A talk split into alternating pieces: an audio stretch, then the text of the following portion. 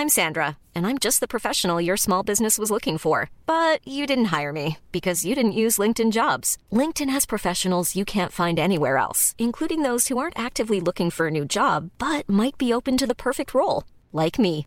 In a given month, over 70% of LinkedIn users don't visit other leading job sites. So if you're not looking on LinkedIn, you'll miss out on great candidates like Sandra. Start hiring professionals like a professional. Post your free job on linkedin.com/people today. Este programa está patrocinado por todos ustedes.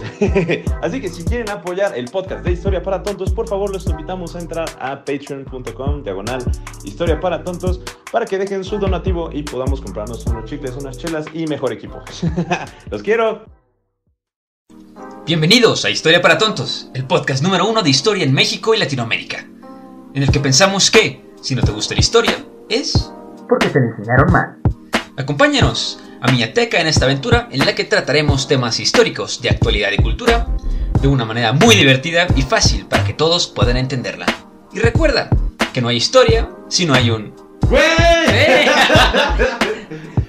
Comenzamos. Y ya está. ¿Qué tal, mis estimados? ¿Cómo están? Bienvenidos a otro bonito podcast de Historia para Tontos. Este su bonito podcast en el que dos güeyes platicamos de historia para hacerlo, aunque sea un poquito más interesante. Como siempre, me presento, soy Iker. Y como siempre, me acompaña el siempre tendencioso en Twitter, Teca. ¿Cómo estás, amigo? Hola, muy bien, muy bien. Aquí. Cada día que me meto a Twitter estás ahí con una cantidad de respuestas horribles, pero bueno, siempre Para, para algo vamos al psicólogo, amigo. Eso ya, ya, eso ya pasa por alto. los todo. comentarios no se leen. Primera regla de Internet, los comentarios no se leen. Pero Exacto. bueno, excelentes. Pues ya saben, como siempre, me gusta repetir el consejo de mi abuelito, que dice que si tú eres la persona más inteligente del cuarto, pues estás en el cuarto equivocado. Y pues me gustaría decirles que hoy me encuentro en el cuarto correcto, porque hoy, como siempre, no dijimos que somos tres güeyes, somos dos güeyes y un tremendo experto que les queremos traer de primera mano a todos ustedes. Para no quedar lo mismo que a todas las personas en redes sociales que dicen, yo me puedo aventar, aunque seamos internacionalistas, a hablar de, de, Ucrania y Rusia, pues mejor siempre traerles aquí de primera mano la información. Y pues bueno, hoy no es la excepción, les traemos de primera mano a un experto que él, él es corresponsal internacional, anchor de radio. Chéquense esto, tiene más de 20 años de experiencia en salas de redacción y terreno, es productor y conductor aparte. Y tópense este dato, ha hecho cobertura periodística en Irak, Gaza, Israel, Siria, Líbano, Jordania, Kenia, Tanzania, Egipto, Venezuela, México. No, pues ya aquí nos vamos. aquí nos vamos y pues bueno, me gustaría terminar con decir que hay algo que este tipo no haga bien. Entonces, me complace este, presentar a, Santiago Furcade. ¿Cómo estás, Santiago? Muchas gracias por aceptarnos la, la invitación. ¿Cómo andan muchachos? Gustazo, eh, te escuchaba muy atento y sí leo a tu compañero en Twitter polarizando, discutiendo, pero no estoy de acuerdo contigo, Iker. ¿eh? Sí hay que opinar, hay que meterse, hay que chocar contra todo. Me parece que eso con lo que uno nace de chiquito, que acá en México nos dicen, eh, no opines de política, no opines de Sí. religión, no opines de No fútbol. te metas hay que en hacer- problemas, ¿no? Hay que, hay que buscar los problemas. Y me Sí. gusta su pod porque ustedes buscan problemas constantemente, así que me siento cómodo. Adelante, Aquí nos, gusta- adelante. aquí nos gustan los problemas, tienes toda la razón. Sí, si no, si no hay problemas, la vida no es divertida. Exactamente. Y pues, ¿qué, qué más? ¿Qué más de hablar de problemas, no? Que el día de hoy que venimos a hablar justo de eso, de un problema que está ahorita a flor de piel entre todos y todo el mundo está hablando de ellos. Entonces, por eso les queremos traer al experto. Hoy, el día de hoy vamos a platicarles sobre lo que está pasando en Ucrania. Si no, si no me equivoqué de podcast el día de hoy, si no me metí el Zoom equivocado, vamos a platicar de lo que está pasando en Ucrania. Y como siempre aquí en Historia para Tontos nos gusta empezar hablando desde el principio. Y pues la verdad que estos capítulos son mis favoritos porque, digo, yo sé lo que está pasando ahorita en Rusia y en Ucrania, pero mis episodios favoritos son en los que invitamos a alguien para que nos platique a nosotros. Igual Teca, que es muy bueno en la geopolítica, yo la verdad que es una de mis patas cojas. Entonces este capítulo me, me, restringiré a platicarles un poco de los antecedentes de lo que está pasando y ya después dejar a Teca y a Santiago darle con todo. Entonces, pues mira, les queremos platicar ahorita este, de lo que está pasando en Ucrania y en Rusia. Entonces, pues al este de Rusia, este, hay un pequeño país llamado Ucrania, ¿no? Está, vamos a Oeste. empezar, ¿cómo, cómo, cómo? Oeste. Así, vale, Oeste de Rusia. Dijiste el Estoy este de aquí, Rusia. estoy aquí buscando mis notas, aquí buscando mis notas. Es el, es el oeste, güey. Sí, sí. Es que ya, ya saben que aquí tenemos dos derechos. Eh, no empiecen a pelearse o hagamos que uno es ucraniano y otro es ruso y empezamos ahí como la discusión, ¿no? Sí, claro. Pero desde el principio son dos países diferentes, amigo. No le creas a la propaganda rusa. Exacto, exacto. sí, sigue siendo independiente, ya no existe la URSS, güey. No me, no me, llegó ese correo, amigo, pero no me llegó el memo. Ok, pues bueno, empezamos, empezamos con este, ¿qué era Rusia? ¿no? Pues entre los siglos 9 y 13 en la actual Ucrania, formó parte de, la llamada Rus de Kiev, ¿no? que era una enorme y poderosa generación de, tribus que eran eslavas y se extendía desde el mar Báltico, en el norte, hasta el mar Negro, que estaba en el sur. Entonces, pues la historia de Ucrania comienza por ahí, por ahí más o menos, en el año 882, en el establecimiento eh, de la Rus de Kiev. Entonces, la, Rus de Kiev está habitada por varias tribus de eslavos orientales, pero principalmente eran rutenos. Entonces, en ese momento la Rus de Kiev era el estado más grande y poderoso de toda Europa, en el, en el 880. Y pues siendo Kiev la ciudad más grande y con más población del continente de esa época. Este, no conocemos mucho tampoco de la Rus de Kiev, porque, pues acuérdense que en el capítulo pasado hablamos del, del gran Tijimin, o mejor conocido por su nombre de emperador Genghis Khan, pues los mongoles en 1256 pues, se lo echaron y lo reducieron a cenizas. Entonces, pues desde, desde entonces, la historia de, de Ucrania se ha caracterizado por esta dominación de potencias extranjeras y ha pasado por manos, chequense esto, de polacos, de otomanos, de austriacos y sobre todo del país que nos estamos muy interesados ahorita, de Rusia. Entonces, pues bueno, durante la primera mitad del siglo XX, el territorio ucraniano seguía repartido, se había dividido, ¿no? La zona oriental de Ucrania, la que antes eh, de la revolución de 1917 formaba parte del imperio ruso, pasó a llamarse la República Socialista Soviética de Ucrania cuando se estableció la Unión Soviética en el, 22. Y pues la zona occidental del otro lado se encontraba entonces principalmente ocupado por manos polacas. Pero fue con la repartición de territorios durante la Segunda Guerra Mundial que la zona bajo el dominio polaco y otras regiones cerquita de ese territorio pasaron a formar parte de la República Socialista Soviética de Ucrania. Entonces, esta república no incluía en un principio a la península de Crimea, eh, que ya eso es otro tema para, para, para otro capítulo, pero pues en esta estratégica región, un poquito arriba del Mar Negro, había sido ya anexionada por el Imperio Ruso en el siglo XVIII. Y pues sorprendió, sin embargo, que fue en 1954 entonces, eh, cuando Nikita, cuando el gran Nikita Yushov hiciera caso en esta reclamación y decidiera que Crimea pasaría a manos rusas, de manos rusas a ucranianas. Todo eso sí, pues bajo el, el manto común soviético. Entonces, pues hay que acordarnos de la, fecha que nos conocemos todos los internacionalistas de memoria, 1991, ¿qué pasa? Pues cae la Unión Soviética y pues Ucrania se consolida como un país ya independiente y pues mantiene una buena sintonía inicial con Rusia, que ya había sido República Soviética, este, bueno, obviamente ya era la República Soviética más importante en ese momento. Sin embargo, aquí es donde empiezan ya los catorrazos, este, se fue produciendo un acercamiento hacia Occidente, ¿no? Este, Ucrania se empieza a acercar un poquito más a Occidente y pues llegamos a el punto, bueno, también tenemos la Revolución Naranja en 1200, el 1204, ¿eh? en el 2004 y este, llegamos al, a 2012, ¿no? que fue cuando sale este acuerdo de asociación entre Ucrania y la Unión Europea. Y ahí es donde podría yo decir que empezaría nuestra historia actual. ¿O ustedes creen que el, que el conflicto que está ahorita viene de antes? Mm, pues mira, es que sí, los antecedentes son muy importantes porque, por ejemplo, tenemos que hablar de que Rusia jamás reconoce a Ucrania como un país, ¿no? O sea, ya la Federación Rusa eh, no reconoce a Ucrania como un país, sino que siempre es como le dicen en otros países las provincias rebeldes, ¿no? Como por ejemplo, como Argentina conoce a Uruguay, este, la provincia rebelde de Rusia. Entonces, es muy interesante esto porque siempre ha existido un interés latente de Rusia de volver a anexar o, eh, este, bueno, volver a anexar estas repúblicas que antes eran parte de las repúblicas socialistas soviéticas, ¿no? Inclusive, pues, pues siempre lo ha dicho, lo han dicho abiertamente todos los líderes rusos, dicen, siempre han dicho, Ucrania, los, los, ucranianos son nuestros primos, ¿no? O sea, son nuestros primos que están perdidos y que están siendo influidos por Occidente. O sea, dándole referencia de que, pues, si no hubiera sido por la influencia de Estados Unidos y sus aliados, pues obviamente estos, estas repúblicas continuarían siendo parte de, de Rusia. Sabes que, eh, escuchándolos con atención, obviamente los, siempre los antecedentes, me divierte mucho cuando pasan estas cosas en el buen sentido, porque todos eh, vemos en las redes sociales de golpe, queremos aprender toda la historia que nunca nos interesó, ni en la escuela, ni en la prepa, ni en la universidad, y de golpe empiezan a pasar estas cosas y empezamos a checar en Twitter, y cierto, por eso yo valoro mucho el espacio de ustedes, ¿no? Para, para poner un poco de contexto lo que está pasando. Y yo me centraría, además de toda esta parte desde la época de los Ares y Ucrania y Gengis Khan y todo esto, en algo más posmoderno que tiene que ver con el final de la Segunda Guerra Mundial y la repartición del planeta a ciertos países. ¿no? Eh, termina la Segunda Guerra Mundial, hay países ganadores y países perdedores. A partir de ello, después surgen instituciones como las Naciones Unidas y la OTAN, y me parece que ahí empezamos a encontrar ciertas respuestas de qué susceptibilidades se hirieron, quiénes quisieran estar del bando de los ganadores, o por qué a mí no me tratas de la misma manera que al otro ganador, ¿no? Hablando de Rusia, hablando de Estados Unidos y de estos grandes poderes. A medida que van pasando las décadas, y esto pasa mucho, como ustedes dicen, los internacionalistas, la gente que, estudia relaciones internacionales, hay, hay muchos puntos de quiebre o teorías respecto a cómo se maneja el planeta.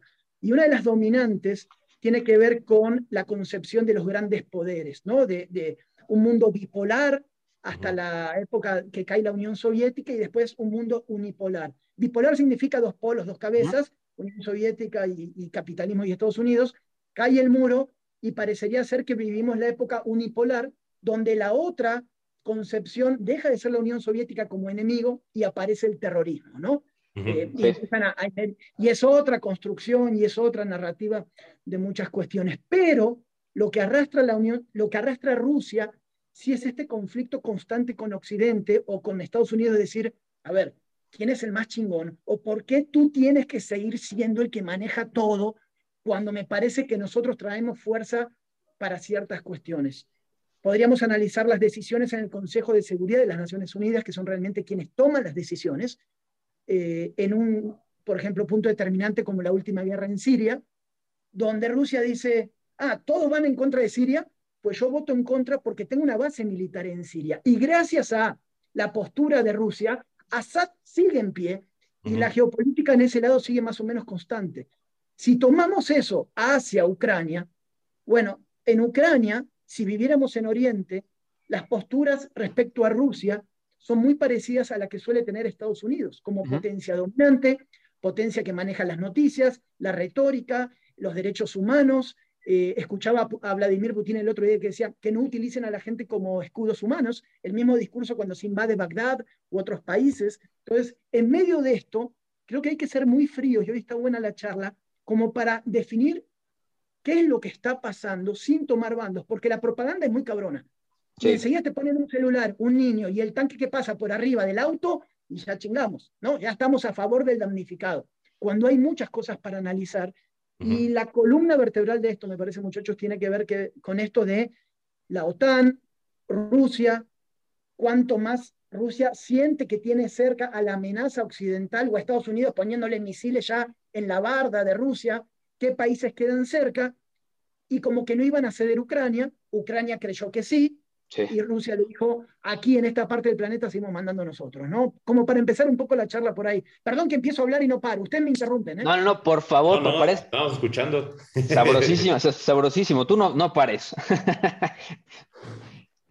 Entonces, pues em, empieza en este, yo, digo que el, el, conflicto natural, yo, yo, digo que se empieza a avivar las flamas de, de, de ya no tan guerra fría, ¿no? Ya guerra un poquito más caliente en el Euromaidán en el 2013, ¿no? Que yo creo que ahí es, ahí, es donde, donde yo creo que podemos empezar a platicar ya de, un conflicto. Entonces, Teca, ¿nos puedes platicar más o menos qué, qué, pasó en el Euromaidán? Ahí, sí, yo sí estoy perdido, amigo. bueno, pongo un poco el contexto, pongo un poco el contexto, dale, güey, dale, dale, dale. Me están haciendo cagar de risa ustedes dos, eh, cabrón, chinga. A ver, ¿qué está pasando? A ver, Teca, la gente que te está viendo, atrás hay 550 libros, ¿no los leíste o qué, güey? ¿Qué, está pasando? no, eso sí no, es que estos libros son un poquito más viejos. Mira, eh, vamos a seguir poniendo un poco en contexto y ahora vamos a lo que pasó en aquella plaza, esta, esta, esta revolución que termina con el presidente saliendo en helicóptero, como en otros países. ¿Te refieres a eso, no? Sí, sí, sí, sí. sí. Ok. Eh, que, que en realidad siempre tiene que ver con esto, de amores y odios entre un país que está tan pegado a Rusia como nosotros con Estados Unidos, que aunque quieras hacerte el independiente y el autosuficiente, el poderoso es quien maneja el discurso. A veces me dicen a mí, hace unos días, ¿tú crees que México va a enviar tropas? ¿Tú crees que me... A ver, México va a hacer lo que Estados Unidos diga, ¿no? Así yo vivo hace 20 años aquí, me considero mexicano, eh, voto, eh, mis hijos son mexicanos, pero nunca, nunca dejemos de entender lo que significa estar al lado de, una gran potencia mundial. Y Ucrania, pegado justamente, trae una situación que Rusia ve a Ucrania como muy estratégico. Tú decías, Rusia, como una potencia continental, tiene dos mares. Tiene el mar Caspio, ¿no? si no me equivoco, y eh, el mar Negro abajo. Estas dos, hay algo que se dice en los mares como el tipo de agua en mares que se congelan, mares que no, qué facilidades tú tienes para salir, o, mares de aguas cálidas. Y esto tiene que ver con la estrategia donde vas a manejar submarinos y ciertas cosas. Entonces, Rusia, con el monstruo que es, trae un punto débil que tiene que ver en la salida para los mares para una de las mayores flotas del mundo que ellos tienen. Por eso en su momento, Crimea, que es una botita, una, una, una punta que está ahí abajo, siempre fue vital para ellos, porque Crimea tiene un puerto, que es Sebastopol, que es el puerto más importante para los rusos en tema militar, y el Mar Negro se conecta a través, ojo, de Turquía, que pertenece a la OTAN, si no me estoy equivocando, al, mar, al, Mediterráneo. Estas cuestiones de geopolítica estratégica son claves para entender cualquier conflicto. Antes de meternos en el, otra vez, en el niño que llora, en la familia masacrada, después vamos a esa parte del corazón y la señora. Pero antes hay que entender las geopolíticas del aspecto más duro. Entonces, históricamente hablando, Rusia siempre ha buscado esa salida al mar Mediterráneo. O sea, desde las tiempos aristas, o sea, por eso de hecho le declaró la guerra algún tiempo a, a, este, ¿cómo se llama? Turquía, porque ellos querían tener territorio que tuviera esa salida. Y ahora con la anexión de Crimea, se les cumplió nuevamente, ¿no? O sea, otra vez ya tienen el poder de, salir o tener una pequeña salida o un acceso más fácil al Mediterráneo de los que tenían antes. Es que, Teca, en esto es muy interesante siempre, por eso todo recae en las Naciones Unidas y en la credibilidad de las instituciones internacionales. Porque lo cierto es que como en la vida, como nos pasa acá con la política mexicana o con cualquier poderoso, al, poderoso cuando se chinga, no le importa ni cómo paga los impuestos, de todo, hace como quiera porque tiene el control del poder. Estados Unidos invadió Irak con pruebas falsas, güey, ¿entiendes? Falsificó pruebas para invadir y cambiar la dinámica de Medio Oriente porque se le chingó los huevos a la gente que estaba cercana a, una, a, un sector muy específico de, la gente de Bush, ¿no? Pero bueno, ese es otro tema, aunque todo está conectado. Eh, y en esta cuestión, Rusia dijo, anexo Crimea, porque necesito Crimea, porque tengo una porción prorrusa en gente que creo y puedo poner la dinámica en ese sentido y me voy a quedar con Crimea. Cuando el discurso, después del 2014, después de lo que ocurre en aquella plaza, eh, se levanta la población durante casi un año, protestas más pequeñas a protestas más grandes, muchísimos muertos, represión, termina el presidente que era prorruso, sale y termina, mientras todo el mundo lo condenaba, el que le da asilo es Vladimir Putin. Esa es la primera señal de cómo estaban las cosas en ese sentido. Y en, los, en el último tiempo, el discurso pro Unión Europea, pro OTAN sobre todo, hace que aunque algunos no lo quieran ver así, el señor Putin con sus aires, y a mí ni siquiera me va esto de comparar con Hitler y lo que tú quieras, es muy frío, dice, necesito el control de Ucrania, porque creo que es Ucrania, Bielorrusia, hay otro más donde ellos tienen posiciones estratégicas, y ser de la OTAN significa que estos países miembros pueden poner armas pues en el patio de tu casa. Repito, Turquía pertenece a la OTAN. Entonces, cuando hay conflictos, para darles una idea, pasó el conflicto sirio, utilizas las bases aéreas de Turquía de punto para llegar a Siria, de punto para llegar a Medio Oriente, porque ya eres parte de un ente que es regido y dirigido por los Estados Unidos. Entonces, en esta pelea geopolítica de los grandes poderes, un crecimiento muy fuerte de Rusia en el último tiempo tiene que ver con esta posición. Claro que tienes un personaje como Putin que cumple con las características de un Bush papá, y de estos personajes que van para adelante y no les importa comerse cualquier derecho internacional de por medio, ¿no? Sí. y es muy interesante porque, por ejemplo, ya en el 2014, cuando empieza la crisis de Crimea en marzo, o sea, porque, o sea, a mí siempre se me hizo muy interesante eso porque las minorías prorrusas, en, o sea, son minorías los prorrusos en Ucrania, ¿no? Tampoco son muchísimos. Sí, o sea, son minorías. Y cuando empiezan las manifestaciones prorrusas en Sebastopol en el 2014, durante la que ya conocemos como la crisis de Crimea, o sea, sí eran muchas personas, pero así que digas decenas de miles de personas buscando la independencia de Ucrania, no lo eran. Y, de repente, de la noche a la mañana, todos los, eh, ya había milicias prorrusas, ¿no? O sea, de repente eh, no solo se levantan las milicias prorrusas en, en Crimea, sino también en la región del Donbass, en lo, ahora ya las reconocidas e independientes repúblicas de Luhansk y Donetsk por parte de Rusia.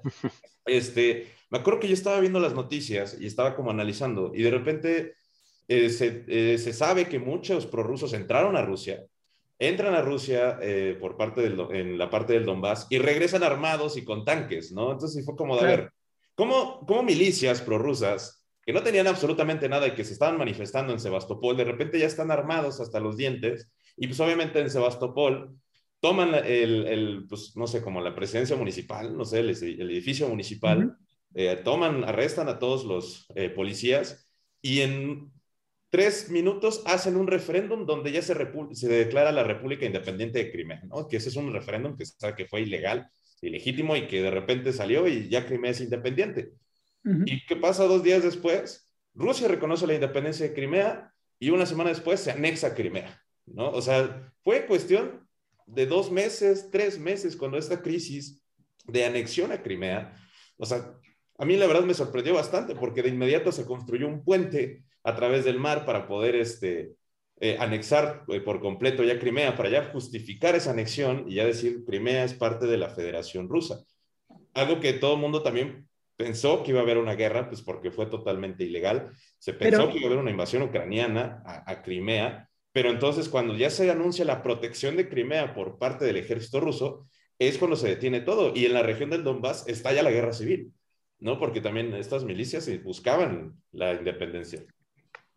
Es que va por ahí y por eso yo lo que propongo en esta charla, por lo menos de mi lado, es poner como este, este esquema completo de eh, entender lo que pasó en los últimos años con otros conflictos. Es decir, cuando estalla el conflicto sirio, o queríamos Occidente que estalle el conflicto, Turquía abre las fronteras, no había ninguna insurgencia organizada y a través de financiamiento organizaciones terroristas sunitas entran por la frontera para desestabilizar un país siguiendo la dinámica de las llamadas primaveras árabes. Esto tenía que ver con una inestabilidad propia que mostraba Siria, con, la gente de, de Al-Assad, pero sobre todo con el empuje que le quiero dar a Occidente. Y esto es, para mí Occidente es igual que Rusia, para mí Francia, Inglaterra y Estados Unidos operan igual que Rusia, nada más que ahora estamos viendo el otro lado de la moneda que para nosotros es extraño.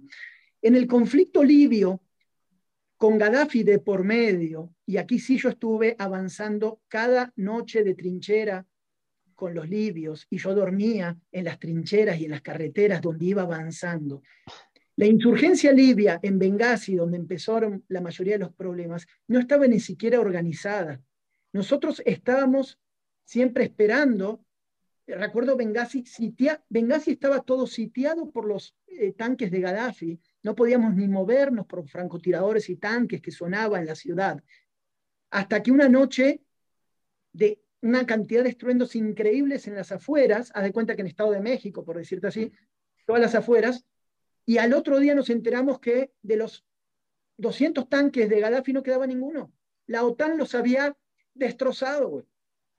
A partir de ahí la dinámica de los medios de comunicación era avanza la revolución, avanza organizada la gente para eh, liberar el país. Y era mentira, era la OTAN que había arrasado para justamente, y así fue cada paso que la OTAN y sus bombardeos en Libia fueron avanzando y atrás una milicia que fue ganando obviamente en organización y en ciertas cosas, pero que sin la OTAN nunca lo hubiese logrado. Entonces no fue una revolución genuina. Al día de hoy, que este es un súper debate, para otro día lo podemos hacer si quieren. Con todo gusto La actualidad de Irak, la actualidad de Siria, la actualidad de Libia, la actualidad de países donde se quisieron exportar democracias y hoy es un desmadre, porque solamente exporto modelos sin después, y va todo, y va eh, la BBC y la CNN, y vamos todos los periodistas, y luego no resuelves absolutamente nada. Hoy estamos viendo lo mismo. Es desde este lado pro-occidental, ay, estos rusos, mira lo que están haciendo, hacen lo mismo,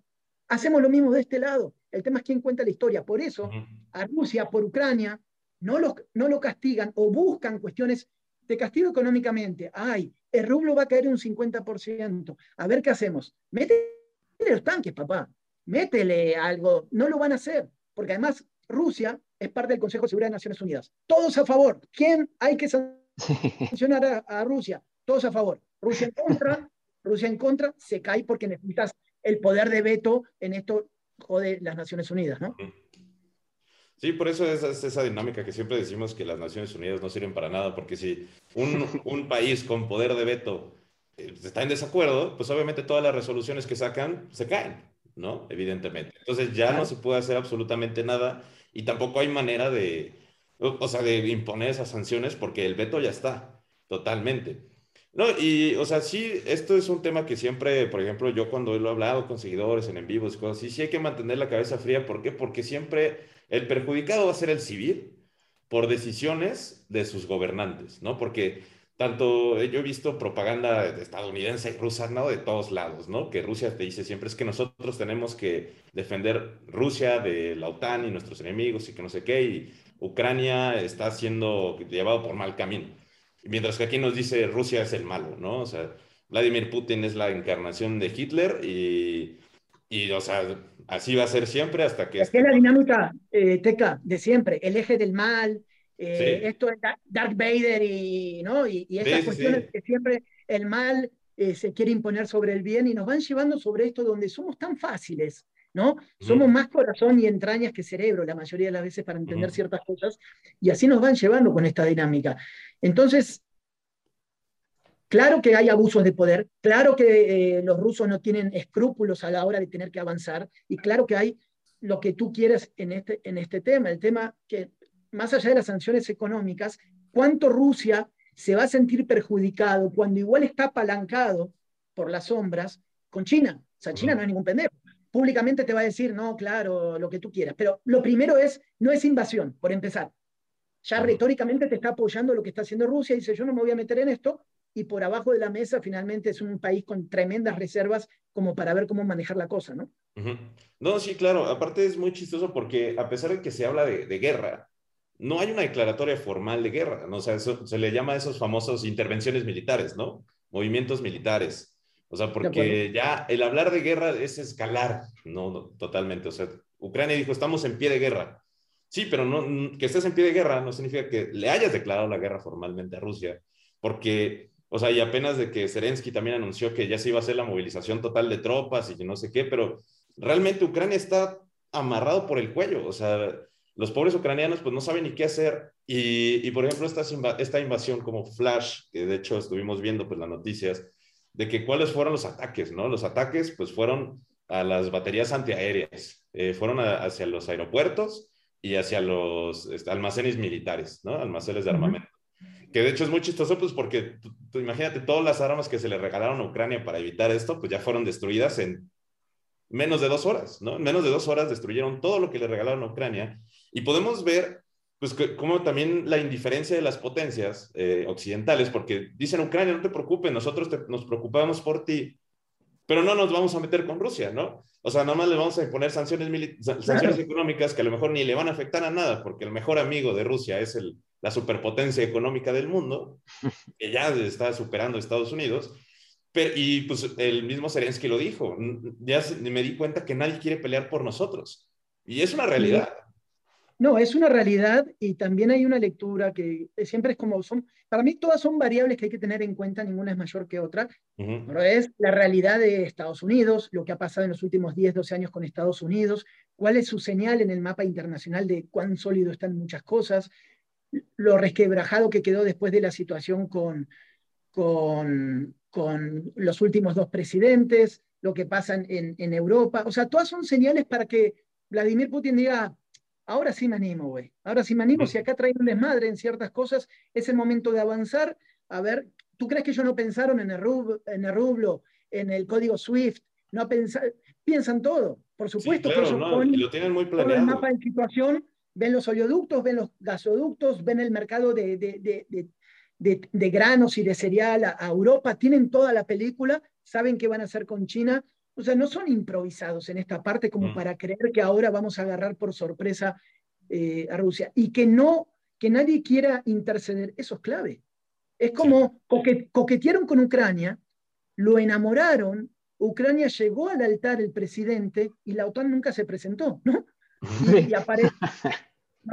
Y, y apareció el papá, apareció el papá de Ucrania, le dio dos cachetazos y lo sacó del altar y le dijo, no, no estoy de acuerdo tampoco con esto y se acabó. Entonces, es, está, está bueno todo lo que está pasando en esta parte, bueno, lo digo en el sentido de, de análisis, y vamos a ver hasta dónde. Lo que sí, hay un documental en Netflix, para aquellos que no les gusta leer mucho, no me acuerdo cómo se llama, pero si ustedes pueden, yo no, porque no puedo eh, ver ahora mi teléfono al mismo tiempo que estoy hablando con ustedes, pero creo que, eh, a ver si lo pueden checar ahí, si están con CPU o algo, eh, habla de, justamente de esta revolución de la plaza, Saitán, allá por el 2014, me parece que está ahora en Netflix, es una hora y algo, una hora y media más o menos, de descripción de cómo va comenzando este enojo, pero más que nada te da, Teca Iker, la posición del pueblo, de lo encabronados que estaban con un presidente prorruso que ya no daba para más.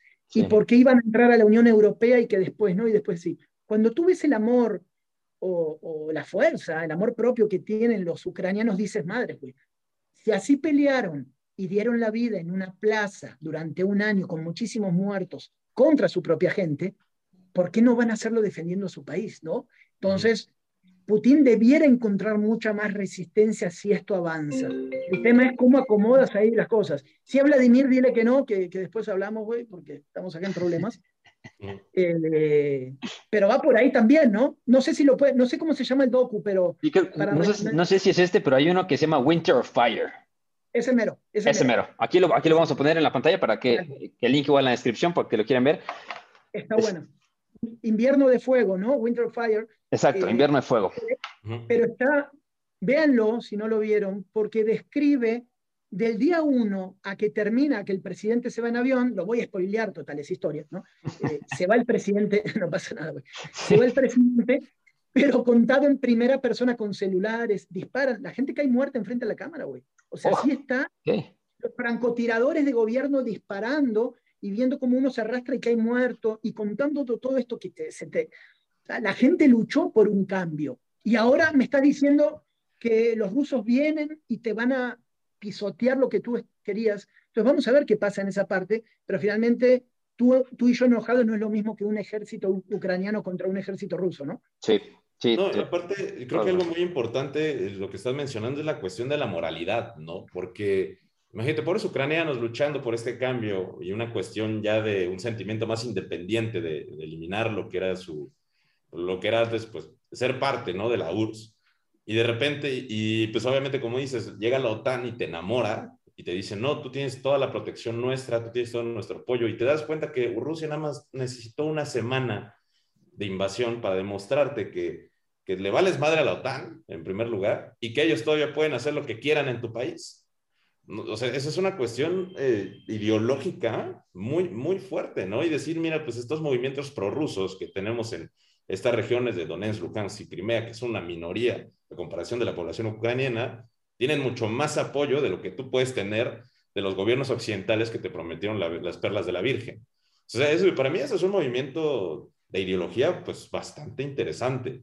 O sea, porque pues porque, pues, como digo, o sea, por ejemplo, ya el, reconocer nuevamente la independencia de Donetsk y Lugansk en la zona del Donbass, estamos viendo absolutamente lo mismo que pasó en Crimea, ¿no? Y que inclusive lo podemos ver con el conflicto de Georgia, con las repúblicas independientes de Osetia del Sur.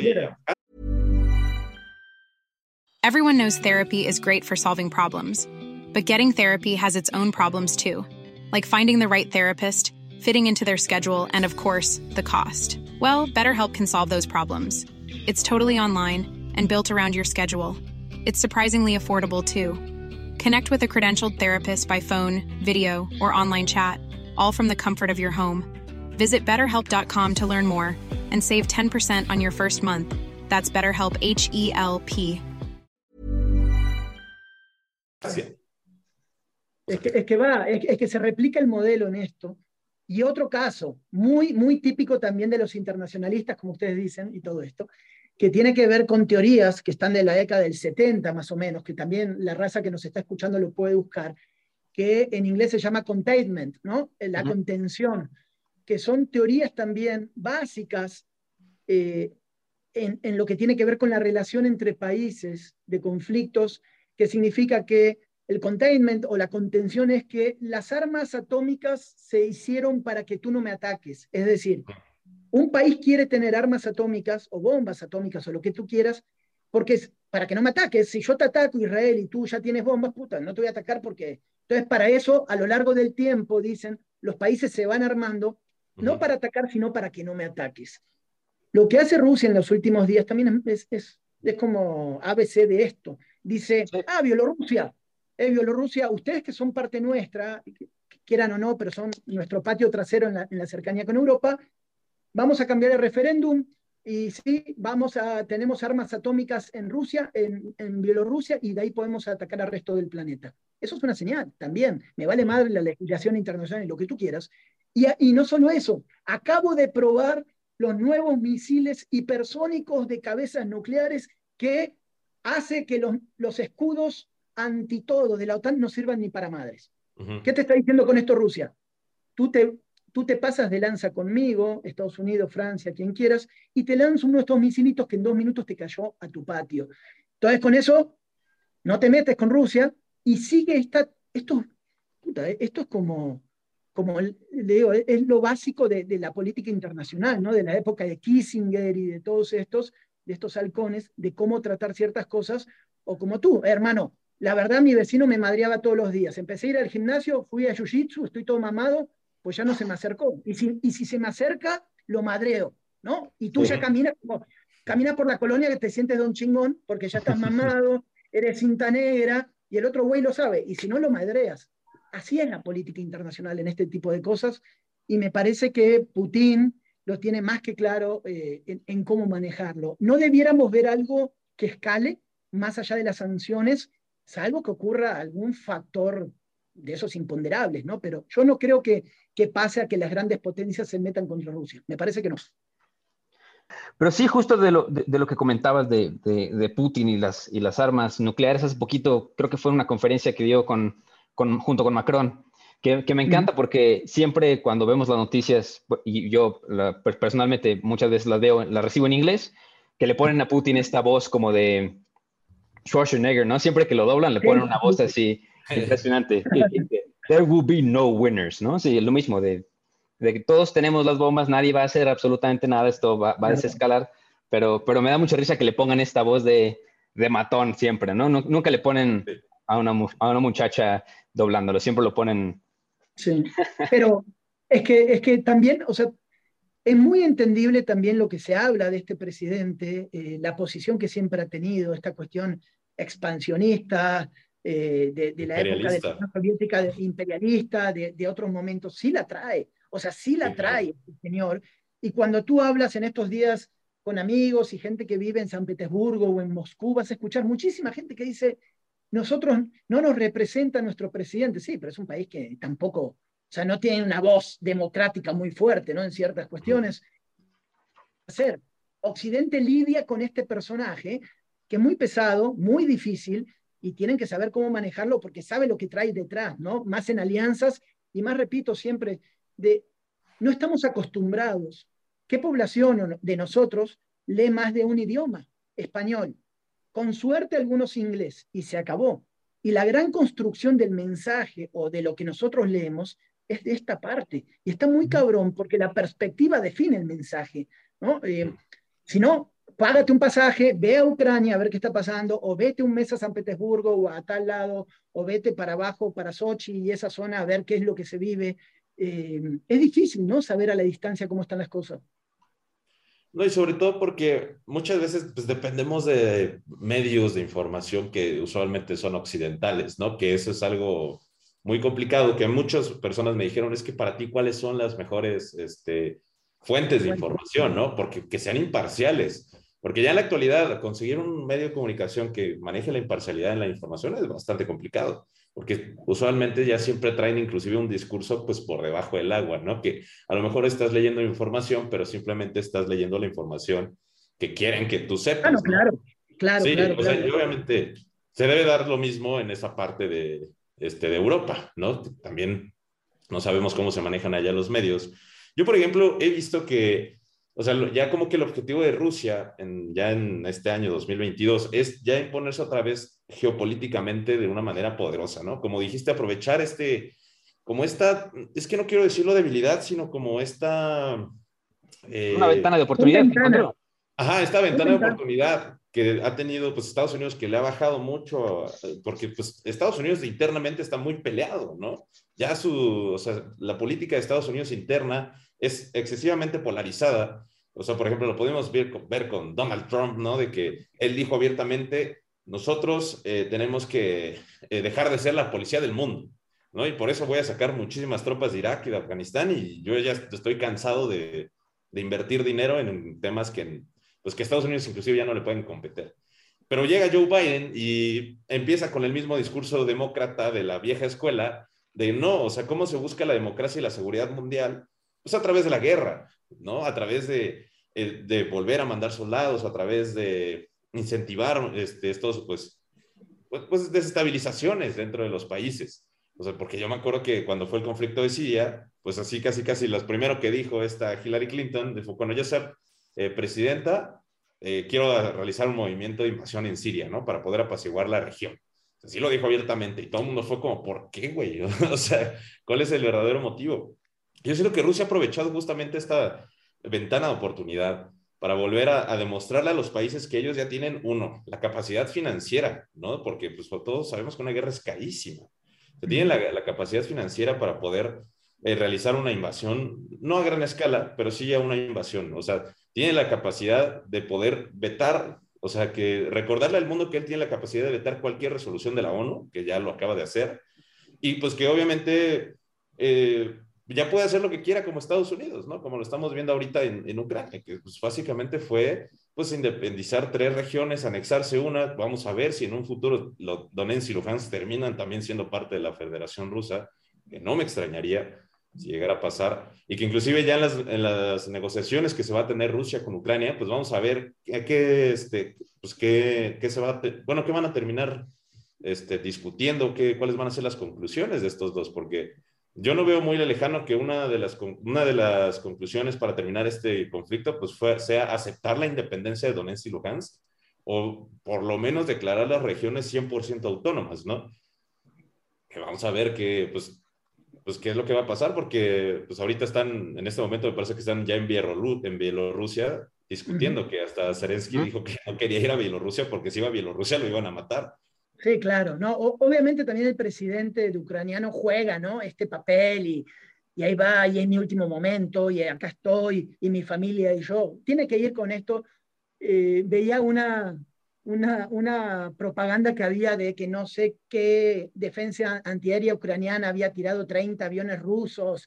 O sea, está toda esta dinámica, ¿no? De, de crear mártires, de crear héroes, porque está, estás peleando contra Goliat. Entonces tú necesitas construir este mensaje. Y en esto, claro, para mí igual la clave tiene que ver con la posición de la OTAN y a negociaciones futuras, es decir, aquí no me puedes poner ninguna base, ningún misil, ningún avión de Estados Unidos que sea como trampolín después para ir a mi, a mi región.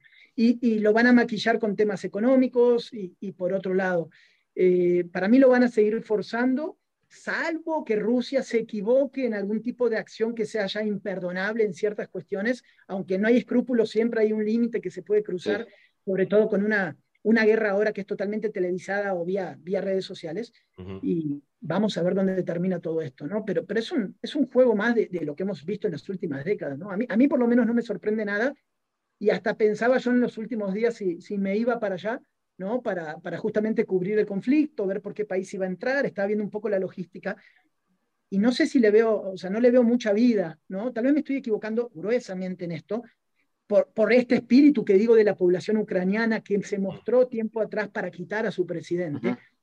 pero no ve una población alzada en armas si esta no es la posición del ejército, ¿no? Eh, no le va a alcanzar. Porque para eso, como en Libia, que les comenté antes, la, debieran meterse la OTAN y otros para limpiar el camino, y esta vez no lo van a hacer con Rusia. O sea, Rusia no es Libia, ¿no?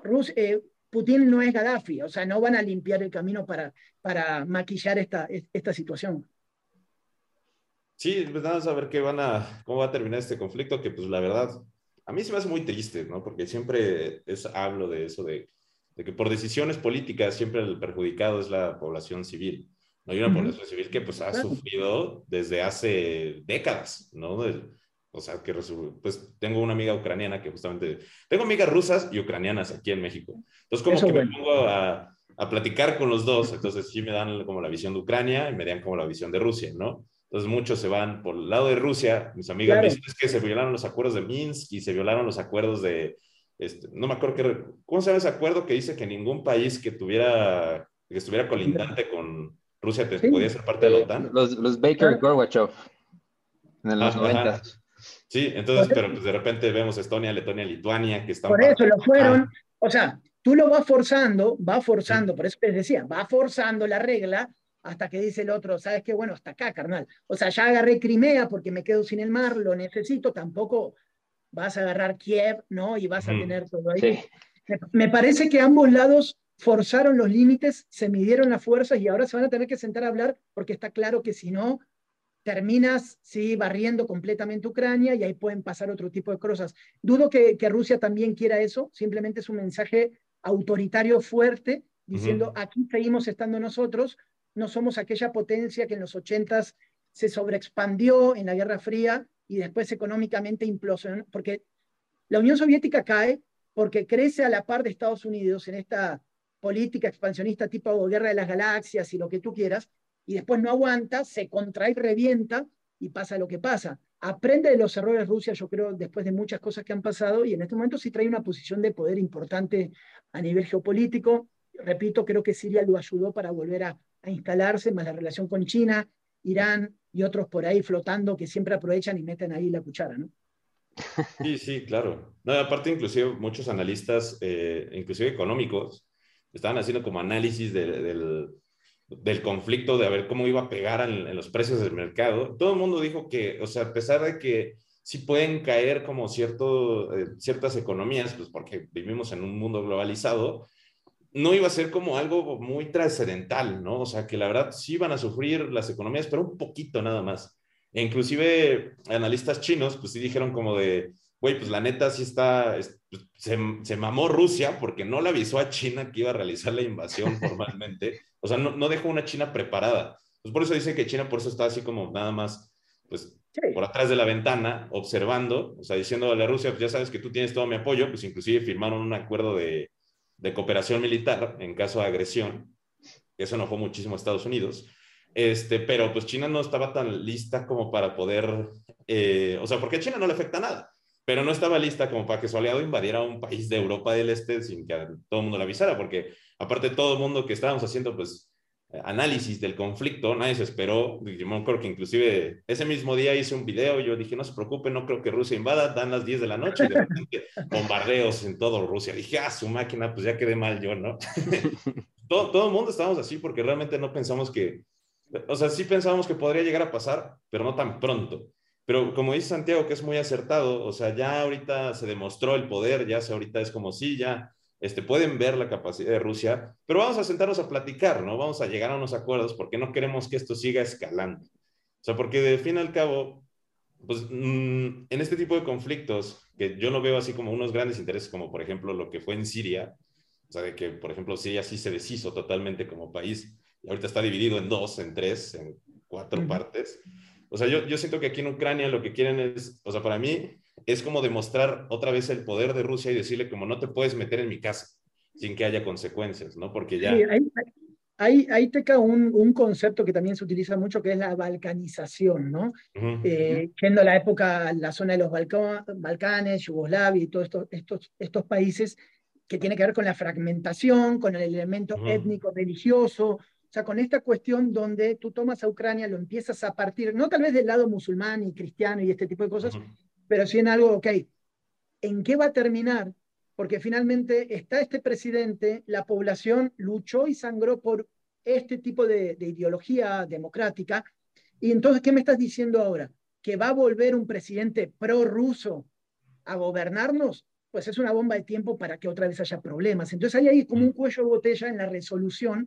Creo que van a tener que ceder cada uno entre, ok, no OTAN, pero sí ciertas políticas con un segmento de Crimea y, las provincias que tú dices prorrusas. O sea, está, está muy revuelto en toma de decisiones. Sí me queda claro que va a haber problemas de aquí a los próximos 20 años en esa zona, porque, porque otra vez, ¿no? Estás como forzando todo para quedar bien. ¿Sabes qué? Que no haya más pedos, no me quiero pelear, ni Rusia ni Estados Unidos, más o menos ármale, cruza, corta en 20 pedazos, y por lo menos nuestra generación que se vaya tranquila, pero va, va a seguir habiendo problemas todo el tiempo, ¿no?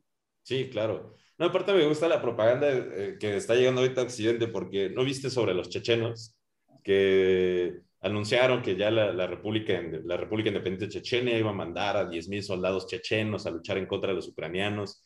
Y eh, me acuerdo que estaba viendo el video y dice, no, y podemos ver imágenes que nos recuerdan a las organizaciones y la propaganda del Estado Islámico en Siria, en Irak. Y dije, güey, ¿en qué momento, no? Y si ponen videos viejos diciendo que no, los chechenos vamos a jugar fútbol con la cabeza de los ucranianos. Y Acuérdate, acordémonos todos que Chechenia fue uno de los piedras angulares también en la política exterior de Putin, también en sus inicios, con muchas cuestiones. Chechenia, una zona muy, muy volátil con todo este elemento que digo étnico religioso. Entonces siempre sale a la luz otra vez. Por eso te digo, vamos como reciclando discursos, donde además ahora se meten las redes sociales, leemos Twitter y ni salta gente para cualquier lado que ni siquiera sabe cómo viene la cosa. Entonces, bienvenidos sean espacios como los de ustedes, para entre todos tratar de entender un poquito, aunque no, tal vez ni ustedes dos ni yo tenemos la razón, pero ponemos un poco de perspectiva, ¿no? Sobre, sobre lo que vemos. No, la, la cuestión, el tema aquí es que, pues, ya el, el, que nos esté escuchando, nos esté viendo, pues se cuestione, ¿no? ¿Qué es lo que está pasando? Y es, porque a mí siempre me preguntan, ¿quiénes son los malos entonces? Y para mí los malos son los que, por buscar sus propios beneficios, hacen sufrir a la población civil, ¿no? Yo les dejo la información en sus manos y ustedes ya tienen la responsabilidad de hacer un análisis y sacar tus propias conclusiones, ¿no? O sea, para ustedes, ¿quién es el malo? ¿Es Rusia, Estados Unidos, es Ucrania, es quien sea? ¿No? Porque eso es algo que, que hace falta mucho, porque siempre como nos venden las noticias y nos hacen ver, más porque tenemos Estados Unidos arriba, pues es así como el lado occidental de las noticias y Rusia invade y Rusia es el malo y que no sé qué. Pero como dices, tenemos que ver del otro lado a ver cómo les venden a ellos las noticias, ¿no? Seguramente es que Estados Unidos es el malo, es que Estados Unidos es que ¿cómo hacemos? Teca, a ver, Iker, si vendemos y tuviéramos el conflicto México-Estados Unidos y, y Estados Unidos anexa Nuevo León porque es una potencia económica en muchas cuestiones y se va para, para allá, para el lado del Tijuana y te agarra los mares y lo que tú quieras. Y nosotros vamos con las Naciones Unidas, igual Estados Unidos define y domina las Naciones Unidas, y después nos encontramos con un mensaje en los medios donde los mexicanos somos narcotraficantes, migrantes e ilegales eh, y somos lo peor del planeta. Ah, de golpe vamos a tener a, televisión hablando de que ponemos cabezas en hieleras y todo esto y somos un, país de... O sea, te van a acomodar las cosas de cierta manera. No estoy justificando un lado y otro, digo cómo puedes acomodar el mensaje y darte la madre. Claro.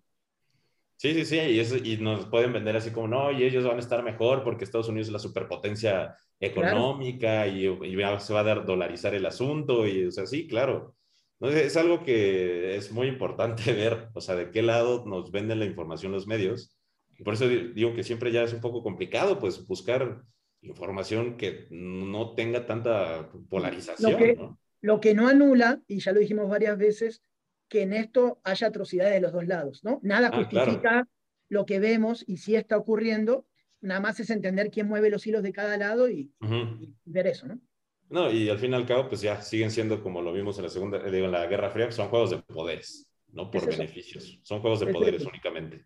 A ver, tú tienes, en estas teorías te digo así, puedes leer lo que tú quieras y te dicen, mira, se manejan grandes poderes, nunca por cada región hay más de un poder, está Estados Unidos y el otro que siempre quiso entrar es Brasil, pero México más o menos, pero México no puede porque está al lado de Estados Unidos, así que el otro tiene que ser Brasil por esta región. En Europa tenemos tal y está Rusia y en China y allá está China y la India quiere crecer y la India es favorecido por Estados Unidos para que sea el contrapeso en esa región. Entonces, en cada región tenemos este contrapeso de toma de decisión política económica, ¿no? Sí, de hecho, pues inclusive como dices que mencionas una teoría, eh, hay otra en relaciones internacionales que se llama el neorealismo. Y la teoría neorealista habla justamente de la diferencia. El, el, realismo político habla sobre el juego de poderes para poder ser el más grande, ¿no?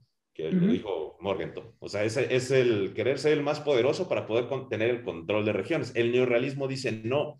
En, como dices, en diferentes partes del mundo hay potencias que quieren, que quieren tener el control regional únicamente, pero saben que en otras partes hay otras potencias. Entonces, en vez de declararse la guerra entre ellos, saben que tienen que convivir y coexistir entre ellos, pero no significa que no siga esta lucha de, de, influencia, ¿no? O sea, que yo como Rusia puedo coexistir con Estados Unidos y Estados Unidos puede coexistir con China y China puede coexistir con India y la India puede coexistir con Brasil, ¿no? Todos, todos coexisten. Pero no significa que no siga esta lucha de, influencia, porque bueno, yo puedo coexistir con Rusia, pero ¿qué crees? Este, está Ucrania, está Bielorrusia, está Moldavia, o sea, que son países que no son potencias, que no se comparan contra mí, y yo quiero meter mi influencia en esos países para salir beneficiado y pues hacerle contrapeso a la potencia local. Incomodar, incomodar, o hablamos de libre comercio y lo que tú quieras, y Estados Unidos con México están esos beneficios y tú quieres meter un contenedor chino y te meten unos aranceles de puta madre porque así está hecho, ¿no? Y tiene que ver con... Sea, está todo conectado en esta parte y otro día podemos hablar de Taiwán y de, de tantas cosas ¿no? que tiene que ver en, en, en, estas cuestiones, pero, pero está más que claro que el conflicto está todo cruzado. Está interesante para ver, para seguir leyendo y, y ver cómo avanza en la toma de decisión ahora que comenzaron las charlas eh, ver cuáles son los puntos cruciales y qué realmente se va a cumplir, ¿no? Sí, claro. Pero bueno, pues yo creo que ya lo vamos a acordar aquí porque podemos seguir, seguir y seguir y no te queremos quitar más tiempo. Qué rico, ¿eh? La verdad que ahora sí. Estos son los capítulos que me gustan a mí, yo sentarme aquí a escuchar un podcast literal, porque qué rico, qué rico es escuchar a los que le saben, a los meros meros. Pues mira, antes, antes de dejarte ir, Santiago, por lo general, siempre que traemos a algún invitado al que admiramos mucho, solemos hacerle tres preguntas, pero preguntas para, para, conocer a Santiago, ¿no? No las mismas preguntas que te hacen en todos lados, de que eh, a todos los lugares donde fuiste, ¿qué fue lo más, el terror que viviste? Cuéntanos la misma experiencia que ya contaste en otros podcasts para poder subir el clip, para también hacernos famosos nosotros. Aquí queremos conocer a, a, a Santiago. Entonces, la, la, verdad que este, hay tres preguntas que nos gustan mucho. La primera es, este, si pudieras vivir otra cosa, por primera vez, otra vez, ¿qué sería? Quitando la parte personal, obviamente mis hijos me han marcado mucho y me han cambiado como persona, pero volvería a una zona de conflicto al instante, ¿no? Volvería a esa primera cobertura que dice Medio Oriente para, para abrir esto. O sea, esto que estamos hablando es como conocer la Matrix, ¿no? De, dejar, dejar de leer las noticias y tú estar donde ocurren las cosas es, o sea, ¡pum! Wow, eh, es por eso podemos hablar ahora de diferentes perspectivas, ¿no? Yo, volvería a eso. Y a todo es, viaja, intenta viajar. Está bien, no va a ser una guerra, pero sí intenta viajar, güey. Nada más viajar. Viaja, súbete un avión y vete a otro país y te va a abrir la perspectiva. Agarra mundo. Es eso. Y la verdad, el primer país donde viajé en el mundo fue México, así que no ni México, volvería a México, volvería a Medio Oriente y todo ese tipo de cosas. Órale, qué, qué padre. Siempre que, que preguntamos esa pregunta, siempre que hacemos esta, pregunta más bien, siempre digo, cuando me la preguntaron a mí dije, ver el Señor de los Anillos otra vez, pero cada vez me siento peor, cada vez me siento peor de mi respuesta, cada vez me siento peor. Eh, Excelente. la, primera, espérame, el, Señor de los Anillos 1, cuando salió, yo vivía acá en México, todavía estaban los, lo vi, creo, que en, en, un cine de Veracruz todavía estaban los recesos. Cortaron la película a la mitad para que la gente vaya al baño. Sí. Esas cosas, para, que veas que soy, de qué época soy, cabrón. A me tocó el, intermedio. el intermedio, sí, sí. Ay, qué buenas. Este, la, segunda, digo, como somos un podcast histórico, eh, nos gustaría saber si puedes tomarte, echarte una, una chela o, o, una taza de café con algún personaje de la historia que haya vivido, cualquier persona que haya existido. ¿Con quién sería? A la madre, esa está muy buena, güey. Es que han pasado todo tipo de personajes, ¿no? Sí, sí, sí. Podría decir, si te pongo un Mahoma o un Jesús, no sé si madres si existieron, pero vamos a quitar la parte religiosa, yo me, iría con uno, uno de los difíciles, me iría con un Lenin, por ejemplo, ya que estamos hablando de Rusia, sí, ya que estamos hablando de Rusia, para estar un poco en el contexto, iría con, con un personaje así, ¿no? Eh, Controversial. hay, hay, hay, una, hay una biografía, se llama Lenin, eh, fue de las primeras que leí, está espectacular, después la voy a buscar, Vladimir Ilich, ¿no? Eh, es una biografía así gigante y, me marcó en su momento y está buena. Es un personaje que yo agarraría para entender por dónde empezó todo este cotorreo. Ya sé que me van a decir, ¡eh, pinche Chairo, rojo! ¡Rojo! Ah, no, no, estamos acostumbrados aquí. Ya viste cómo son. Ah, con razón, pinche Chairo, no, no mames. Ah, con razón más con los que no dicen fuentes, sí, sí, sí, ya, ya, ya los escuchamos. se, ve que, se ve que no somos académicos. Exacto. y, la, última me, surgió hace poquito porque eh, le estaba diciendo, soy muy cercano a mi abuelita, le estaba contando, oye, es que vamos a entrevistar a, Santiago y me dijo, ¿quién es Santiago? No, pues este cuate que va por todo el mundo y, este, y se fue a Irak y se fue a México ahí con, este, con los carteles y todo. Entonces me dijo, este, oye, ¿qué, qué le dice su abuelita? No. Entonces, justo leyendo tu perfil de LinkedIn, encontré una frase que pusiste tú que dice, la familia y el periodismo son inseparables. Entonces me hizo muy ad hoc esta pregunta de que, pues, ¿qué te dice tu, abuelita de, lo que haces? Ya sé. Güey, eh, eh, mi LinkedIn no lo actualizo hace como 20 años, no soy el mejor para esas chingaderas. es más, necesito después historia ahí habría pena mi TikTok, no, es que no traigo este perfil. Sí, también vi que abriste un nuevo canal de YouTube, igual lo vamos a poner para que todos te, te estén llegando ahí. Me empujan unos muchachos ahí como para... ahí estamos, ahí estamos. dar una vuelta allá a Monterrey para dar unas asesorías. A huevo, a huevo, a huevo. Eh, mira, la familia sí es súper importante. Muchas veces me han preguntado eso, pero no en la cuestión de si uno por la familia dejaría de ir a zonas de conflicto y todo eso.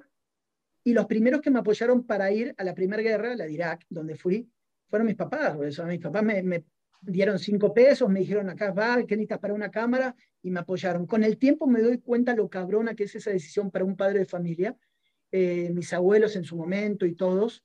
Y hay que estar en los pantalones de un padre o de un abuelo para, para, para, para bancar esa situación. Pero me parece que es como todo, güey, porque como vive situaciones límites, si no tienes fuerte esa pata, vas a flaquear, güey, porque en las guerras estás en tu máxima de exposición mental, lloras, eh, te preguntas mil cosas, y si esa partecita no la tienes sólida, te quiebras o terminas abandonando o, lo que sea. Entonces me parece que ha sido mis grandes pilares para, para hacer lo que sigo haciendo hoy y para seguramente volver a un conflicto, ¿no? Wow, que, digo, tenemos más preguntas, pero ya sabemos que no tenemos tiempo. Entonces yo digo que mejor las dejamos para la siguiente vez que, que nos acompañes, porque seguramente tienes extremadamente mil cosas que contar. Y este, pero mira, para, no quitarte más tiempo, yo creo que la podemos dejar aquí y recuerden ser objetivos, leer las noticias desde un punto objetivo, crear sus propios, crear sus propios este, puntos de vista. Y por lo general, siempre que, que, nos queremos ir, damos chance de, este, de recomendar algo. ¿Qué recomendarías a nuestra audiencia? Sí, lean esto, vean esta película, vean este anime, lean esta revista, jueguen este juego. Mira, en tema política, eh, hay una revista que yo leo de época cuando estudiaba las maestrías y todo en política internacional que se llama Foreign Affairs. Perdón por mi inglés, ¿no? pero Foreign Affairs es como un eh, asuntos extranjeros, es una, es una publicación que está en México, pero la de México no me gusta, que está, es con gente de la ITAM, de, del ITAM y muchas cosas, pero la de Estados Unidos, lo malo es que solamente está en inglés, son artículos muy extensos, pero siempre han tenido, aunque tienen un sesgo obvio, sí traen información muy completa de eh, toda la cuestión internacional. Y después, la verdad, la verdad, la verdad, yo ya no soy de estos snobs, ¿no? De, ay, hay que leer, a huevo, no. Métele mucha película, métele series. Creo que Netflix o todos los sistemas que tengas de piratería vale madre. Eh, hay que leer mucho, hay, hay, que ver películas e informarse porque hay mucho, como esta que, que recomendábamos, ¿no? De Winter of Fire, lo que pasó en Ucrania, pues la dejas de fondo, güey, aunque estés haciendo otra cosa, y me parece que te vas eh, informando un poco y, y, avanzar, güey, y, informarte y darte cuenta que igual lo que te están dando ya está todo masticado y solo unos pocos privilegiados tienen la oportunidad de viajar lejos y presenciar, pero si no, tratar de leer varias cosas y, discutir y no tener, no ser cerrado, güey. o sea, podemos pensar diferente y tratar de llegar a conclusiones. Y México hoy estamos súper polarizados, súper politizados, y es difícil en redes sociales llegar a un debate, pero me parece que lugares como los de ustedes sí potencian, por lo menos aquí está el, tema, después cada uno que tome la vertiente que quiera, ¿no? Sí, totalmente. Hay que, siempre, en el momento que te tienes que preguntar, ¿puedo tener esta conversación, sí o no? Yo siempre ya salto eso y ya no me lo pregunto, ya siempre la tengo, o sea, ya no hay nada que no toque, porque pues por lo general, como no tocamos esos temas, nos hacemos inmaduros a esos temas, entonces no los podemos tocar. Entonces yo creo que sí, hay que buscar los problemas, siempre, siempre hay que buscar los problemas. Pues bueno, mi estimado Santiago, yo creo que hasta aquí dejamos, ¿no, Teca? Sí, ya, yo creo que ya. Acuérdense de seguir a, Santiago en sus redes sociales. Vi que este, ya vas a empezar otra vez a empezar con tu proyecto de YouTube. Entonces, estás como Santiago por cada YouTube, ¿no? Sí, la verdad no lo había avanzado y ahora sí voy a abrir el canal, voy a empezar a, a entrevistar, a volver a recorrer, a meterme en temas de migrantes, derechos humanos, viajes internacionales. Ojalá que algún día podamos hacer una sinergia con ustedes y viajar juntos. Hombre, estaría increíble, estaría padrísimo.